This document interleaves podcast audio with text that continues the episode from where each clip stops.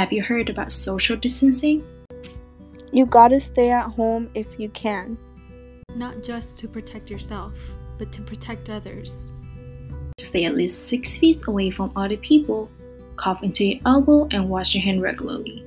Together, we can help stop the spread and stay healthy.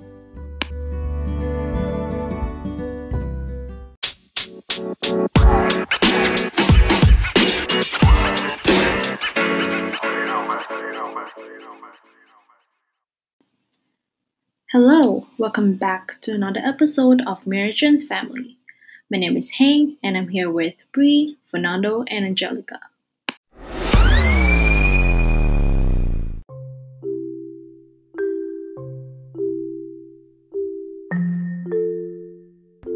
Hey guys, is Fernando. For the first topic, we're going to discuss on how have families changed over time.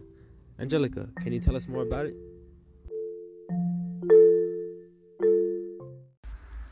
So, I actually believe that families have changed over time because we lose our traditions and what I mean by that is majority of the society were raised to not have kids before marriage, but as most of you guys can tell now in our generation, we've kind of switched up the game because it has shown as today that 89% of these pregnancies are actually teen pregnancies which means that half of those teens don't make it to marriage. So, Angelica, what is the difference between nuclear and extended family? And as the social landscape changes, what family structure would people prefer to live in more?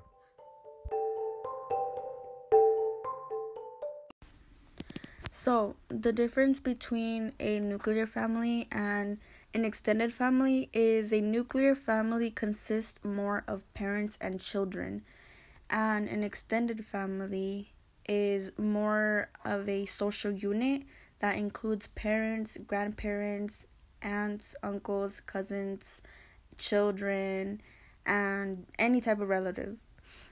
Um, a nuclear family is usually like a small family establishing their own household um, to grab new opportunities and be flexible in their methods of economic survival. So, people who grow up in this nuclear family are more children centric and more self reliant, according to some research, which means that they generally have a higher education attainment and more economic mobility. Whereas an extended family it's much more of a multi generational house. Whereas other people have found this to be that the family structure of intergeneral generalization um, households make parenting easier. But um, in other research and in own opinion, I believe that a nuclear family gives you more freedom rather than an extended family where you have much responsibilities. Um, for example, in an extended family, you have not only um, certain children or certain individuals to take care of, um, you could have your children and your family's children to take care of, or your parents to take care of, or your aunts and uncles to take care of. So it's much more of a responsibility than to look after yourself because you're looking out for others and yourself. And a nuclear family has basically more advantages because say that their mom is most likely to look after her children and her own needs and she can take um, care of her personal needs in a much better way than she could in an extended family and in an extended family um, children don't get much attention because usually the mom never finds time to look after her children because they remain busy for the household to work, which means that they're usually always maintaining the house clean or always um, working and making food for the rest of the whole family.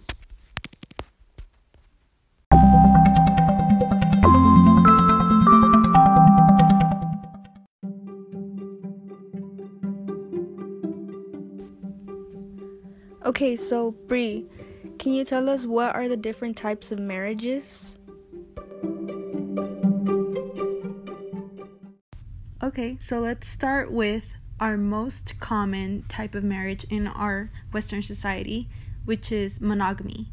Monogamy is a form of marriage in which each partner is only allowed to have one spouse, versus polygamy, which is a marriage that allows a husband or wife to have more than one spouse is illegal in all 50 states in the US, but is still legal in some countries, majority of them being Muslim, some cities in Africa and South Asia. Wow, that's very interesting. Are there like different types of polygamy? There are actually two types of polygamy polygyny, which is when a man has multiple wives, and the less common one, which is polyandry, which is when a woman has multiple husbands.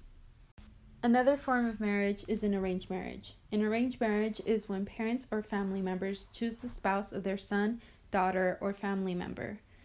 Both parties must enter with consent in order for it to be considered an arranged marriage. But if one or both parties don't get the opportunity to give full consent, it is considered a forced marriage.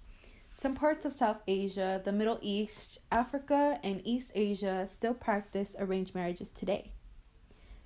I was talking to my grandmother about her arranged marriage with my grandfather. My grandmother was 16 and my grandfather was 25 when they got married. She was born in the city of Oaxaca, in Mexico, in 1955. Her parents were very strict and didn't allow my grandma to date anyone. The way that arranged marriages worked was my grandfather's dad, uncle, or brother had to talk to my great grandfather to get to know the family. After my grandfather's family had talked, they had to wait for two letters to arrive. The first letter was telling my grandfather's family that my grandma was able to get married, and the second letter was giving a response. After my grandfather received the letter with approval of the marriage, my grandfather's family gifted animals, food, and desserts to my grandmother's family. These gifts were given to have a celebration, but the spouses and their families were to have their celebration separately. My grandmother had only seen my grandpa from a distance, exchanged little to no words, and were never left by themselves. A couple of months after the celebration, they got married.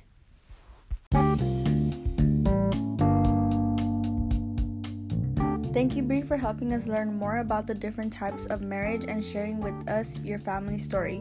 We will be going to take a little break and we'll come right back with the last topic.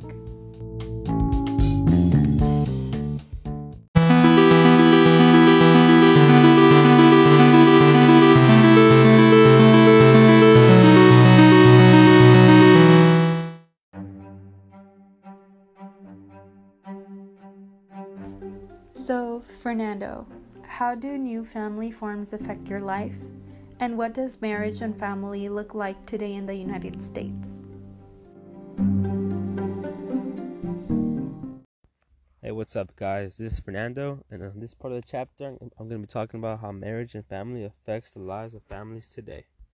The first form of living together is called cohabitation, and that is when two people live together in a sexual relationship of some permanence without being married to each other. Usually, some couples believe that cohabitation is mar- marriage like, but that's only for like a couple, like 30%, and the rest just do it because they want to have fun. Although it says in our book, many college students believe that by living with a boyfriend or girlfriend, they will learn whether they're right for each other and thus have more successful marriages.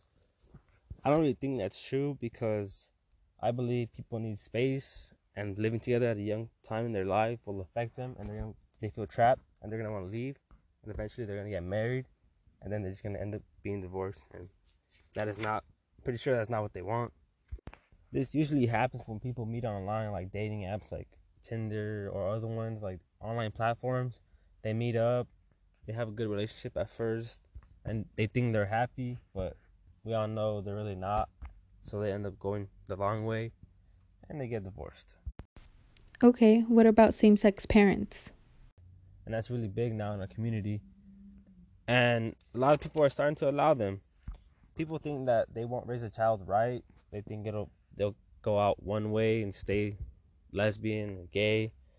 There's a proven fact that gay parents are just as likely as the children of straight parents to progress successfully throughout their school without grades of being left back or anything.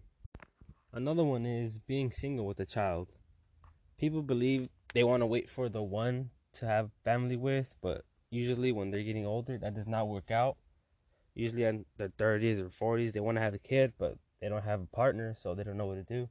Usually that ends up when they want to adopt or use a, a donor. For my case, I have someone in my family who is single, they have a child, and yeah, it is t- difficult, but they have she has us as a support system. We all take care of them. We consider them like like I consider him like my brother. So yeah, we help him all the time. It would I understand how it would be hard for other families like a mom, she would she only has one kid. She has to work, so she has to find someone to take care of that kid. That's really hard for them. I actually support them and I want them to keep working how they hard how they're doing because I see how my aunt works and I just want the best for them. That is very inspiring, and I wish all the best to your aunt. I have one last question for you. Why do you think there's so many women that are perfectly happy and decide to stay single instead of getting married? Some women simply believe that they don't need a man in their life to support them financially. They have good job, they know they can support a kid or kids if they want, and that sometimes may lead to divorce because they, they realize they don't need a breadwinner in the family. So they get a divorce, they take the kids, and they try to give them the happiest life they can.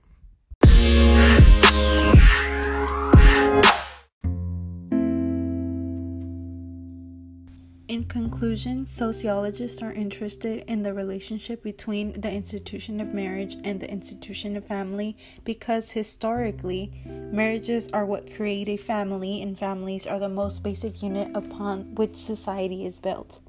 Both marriage and family create social status roles that are sanctioned by society. Although new generations now want to break old traditions and make new ones to change around how society is categorized in marriage, family, and divorce.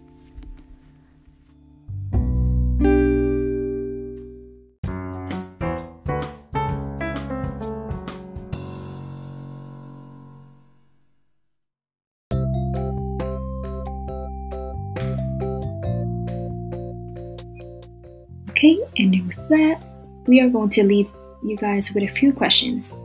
Question number one Have you ever used and met someone through any dating platforms? What are some of the virtues and downside of online dating? Second question is What are the most common family problems in an extended family? And the third question is Have you ever experienced or witnessed violence in a relationships and family? What impact does it make on society and how does it affect individuals?